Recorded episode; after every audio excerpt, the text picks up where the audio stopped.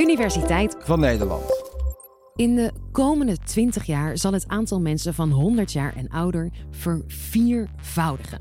Dat is mooi, maar veroudering gaat ook gepaard met ziektes. Zo is dementie de snelst groeiende doodsoorzaak in ons land. En er is geen medicijn. Wij zijn de Universiteit van Nederland. En zo'n beetje de meest gestelde vraag die we van jullie krijgen is: kan je dementie voorkomen? Speciaal voor het antwoord op deze vraag zijn wij bij onze vrolijkste neuropsycholoog, Goedemiddag allemaal. Erik Scherder. Dementie voorkomen kan niet, maar je kunt wel proberen om de risico's te verlagen. Of schoon we allemaal mensen kennen die super fit waren hele leven door en toch de ziekte van Alzheimer kregen. Maar die risico's verlagen, daar gaat het om. Eh, door een leven te leiden die je uitdaagt, die je mentaal uitdaagt en fysiek uitdaagt. En in feite moet je beginnen als je jong bent. Onze redacteur Eliane, nog net 30. Wat moet zij dan precies doen? Erik belt bij haar aan Hey Eliane, en laat je zien hoe de ideale dag voor je brein eruit ziet. ben je er klaar voor? Jawel, nog een beetje wakker worden. Ja, ik zie het. Nou, dat beetje wakker worden is voorbij. We gaan 30 push-ups doen. 30 push-ups. Come on! Nou, push-up er maar, eh, Eliane. En voor wie nu luistert en wil zien hoe Erik in goed gestreken pak meedoet, check de videolink in de beschrijving. Ja, deze inspanning, Eliane, die je doet, moet je je hart voelen. Hoe geweldig. Nou, dat hart pompt het bloed naar je brein. En dat is echt essentieel om die hersenreserve echt op te bouwen. Hersenreserve. Het eerste belangrijke woord van vandaag. Erik, leg eens uit wat je hiermee bedoelt. Nou, wat je ontzettend graag wil, is dat je eerst je hersenreserve opbouwt. Dat betekent eigenlijk dat het brein qua structuur ook rijker kan worden. Als je inspant, zowel lichamelijk als geestelijk inspant. En dan moet je denken aan meer contactpunten, sterkere verbindingen tussen die hersengebieden.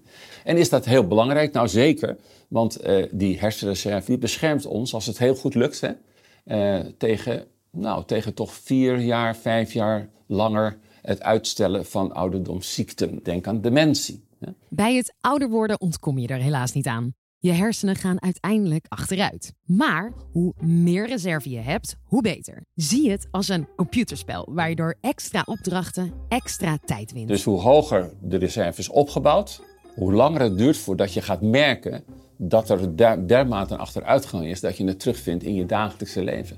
Die reserve wil je gedurende je leven dus flink aanvullen. Het opbouwen van je hersenreserve, dat is vooral ideaal als je dat de eerste 30 levensjaren doet, omdat het brein daar in die tijd nog groeit. En dan in die groei, ja, dan wil je toeslaan. Ik ben eh, nu 30. Denk dan te laat? Ja, verloren. Alles weg. Nee, je ziet in studies dat als je 60 bent en je denkt, nou, ik ga er nog eens echt super tegenaan. En dat kan een cursus zijn of een instrument bespelen gaan of dingen die moeite kosten. Dat zeg ik erbij. En wat blijkt dan? Dan zie je dat die voorraad die er nog is, die gaan ze vasthouden. Die lijn daalt niet meer naar beneden, die blijft voor je resultaat lopen. Op iedere leeftijd kun je dus gewoon beginnen en denken, nee, ik wil niet alleen maar de makkelijke route. Oké Eliane, net opgestaan met push-ups. Stap 2 van de dag, naar je werk. Zijn daar nog wat extra punten te behalen? Gaan we met de fiets? Ja. Eh, eh, wacht even, wacht even. Eh, ik zie een e-bike. Ja, dag. Stadfiets. Hoppa. Zolang er niks mis is met je benen, trappen maar. En opbouwen die hersenreserve. Eh, we moeten hier rechtsaf. Oh ja? Nou, ik dacht het niet. We gaan lekker een andere route doen. Kom op, we gaan linksaf. Ja, goed zo. Extra wegen verkennen, extra punten. Nou, dat was lekker, hè?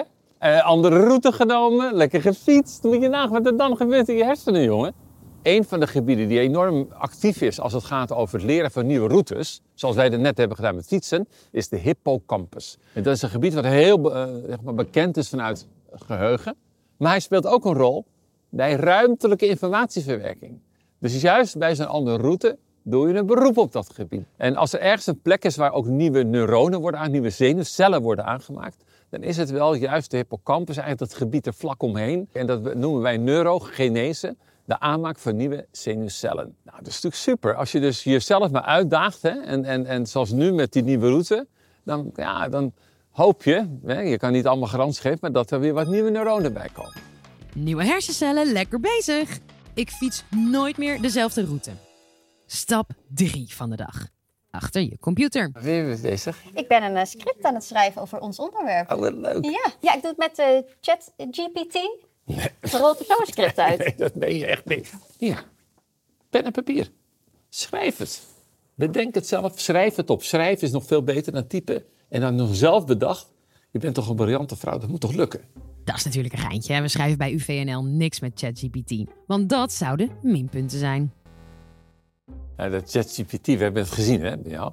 Het wordt gewoon, je, je tikt een paar van die, van die eh, trefwoorden in. Het komt er gewoon uitgerold. Je hoeft helemaal niet meer na te denken. Je brein wordt veel actiever als je het zelf doet. En, en die activiteit die leidt onder andere in de activiteit van de voedingsstoffen van dat brein. Ook wel genoemd de neurotrofines. Trofe is voeding, neurotrofine is voeding van het brein. Ja, dat is nou precies wat het brein nodig heeft. Als je taken doet zoals ChatGPT, waar je niet meer hoeft in te spannen, dan zie je dat het brein gewoon qua stofwisseling, qua activiteit, gewoon naar beneden gaat. En dat gaat dus gewoon op een laag pitje staan. Ja, en dan bij ChatGPT zit je ook nog te typen. Hè?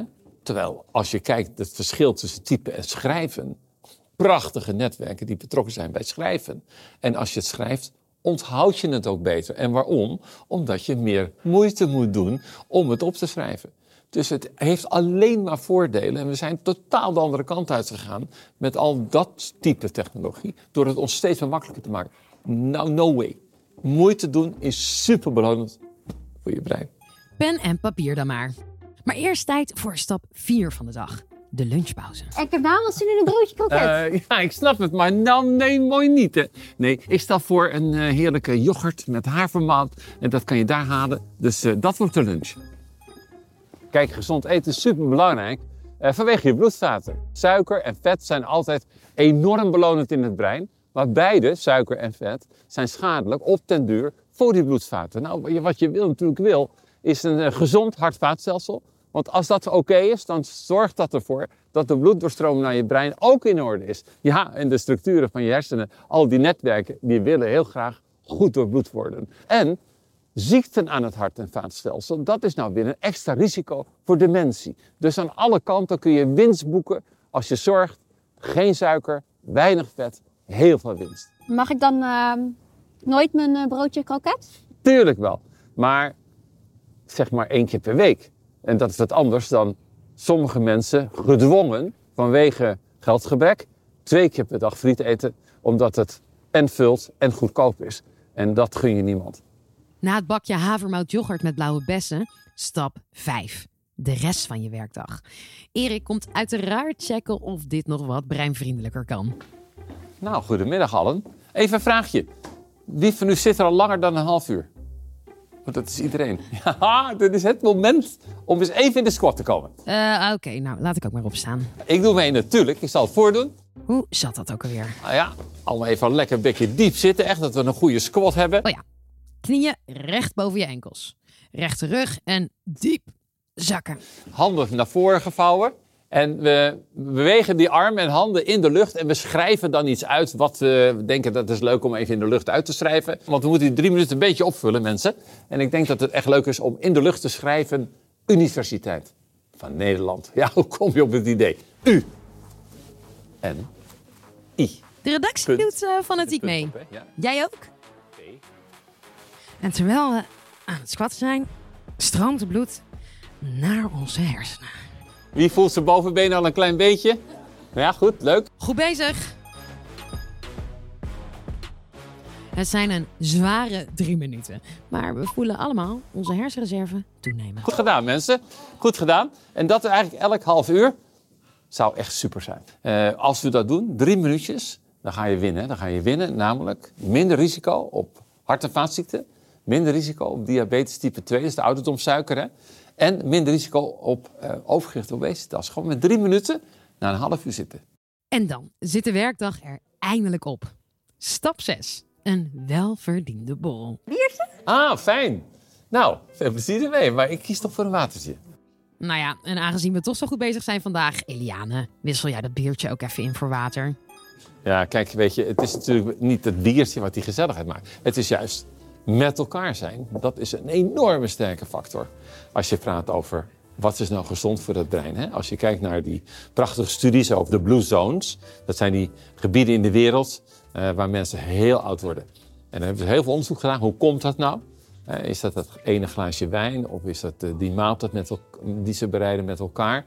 Het is uiteindelijk het sociale contact.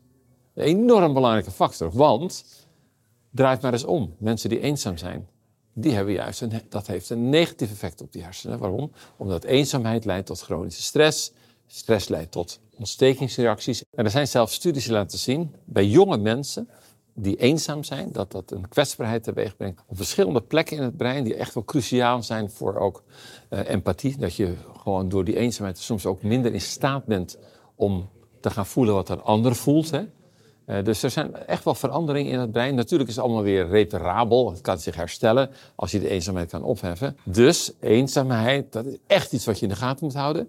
Niet alleen bij oudere mensen, ook juist bij jonge mensen. Gezellig borrelen met vrienden of collega's hoort dus ook bij een ideale dag voor je brein. Zonder alcohol dan. Zo, Nou, lekker naar huis. dat je gedacht, we gaan nog echt even sporten. Kom op. Vooruit dan maar. Stap 7. Sporten. En in verband met de portemonnee zoeken we een aantal openbare fitnessapparaten op in het park. Ja, heel goed, heel goed. Ook kracht is heel belangrijk, hè? Twee keer weg krachttraining, de rest een beetje duurtraining. Ah, supergoed. Ja, lekker bezig. We hebben nu een stappenplan doorlopen voor de ideale dag voor je brein. Maar er is een klein addertje onder het gras. Dit mag geen vast patroon worden. Het moet eigenlijk elke dag net een beetje anders. Zoals vandaag totaal anders was dan de doorsneedag van Eliane. Een zenuwcel stuurt het beste als die steeds iets anders wordt aangestuurd. Niet steeds hetzelfde. Dat is precies wat wij vandaag gedaan hebben. De hele dag was anders met de squats, met het, op het werk, met eh, het fietsen. En hier ook weer de variatie eh, op de toestellen. Exact wat je moet doen om die zenuwcel te laten vuren. Dan zoekt hij zijn buren. En dan praten we weer over de netwerken waar we het ook vandaag over gehad hebben. Met die variatie hou je zoveel mogelijk verschillende hersencellen bezig. Is het dan eh, nu eindelijk tijd voor rust? Nee, nee, geen rust. Kijk, ik heb toch een leuk schaakspel meegenomen. Ja, wat hebben we toch een geweldige dag gehad, Eliane. Hè? We hebben moeite gedaan, zowel mentale moeite als fysieke moeite. En wat denk je dat het, dat het brein is? Dit is een ideale dag voor de hersenen. En natuurlijk, er zijn ook rustmomenten nodig. Laat dat helder zijn, dat je echt niet de hele dag jacht en jagen. Maar zo'n dag is vandaag ideaal. Voel je het een beetje? Nou Erik, we voelen het zeker. Heerlijk, al die verdiende punten. En is dit voor iedereen eh, haalbaar? Ja, eigenlijk wel. Want er zijn mensen die bijvoorbeeld met een beperking, dan zeg ik altijd, ja, maar het gaat niet om het feit of u wel goed kunt lopen. Het gaat erom hoeveel moeite kost het om te lopen. En als het moeite kost, wat ik natuurlijk heel veel respect voor heb, dan gaat het uiteindelijk, daar gaat het om. Want uw hart doet het dan beter en dat hart, dat pompt het bloed naar je brein. Dus de moeite geldt voor iedereen. Dankjewel Erik. Hey, en als jij dit nu zit te luisteren en je hebt al die tijd niet bewogen, pak even drie minuutjes voor die squats. Dan eh, doe ik dat ook nog even. Tot de volgende!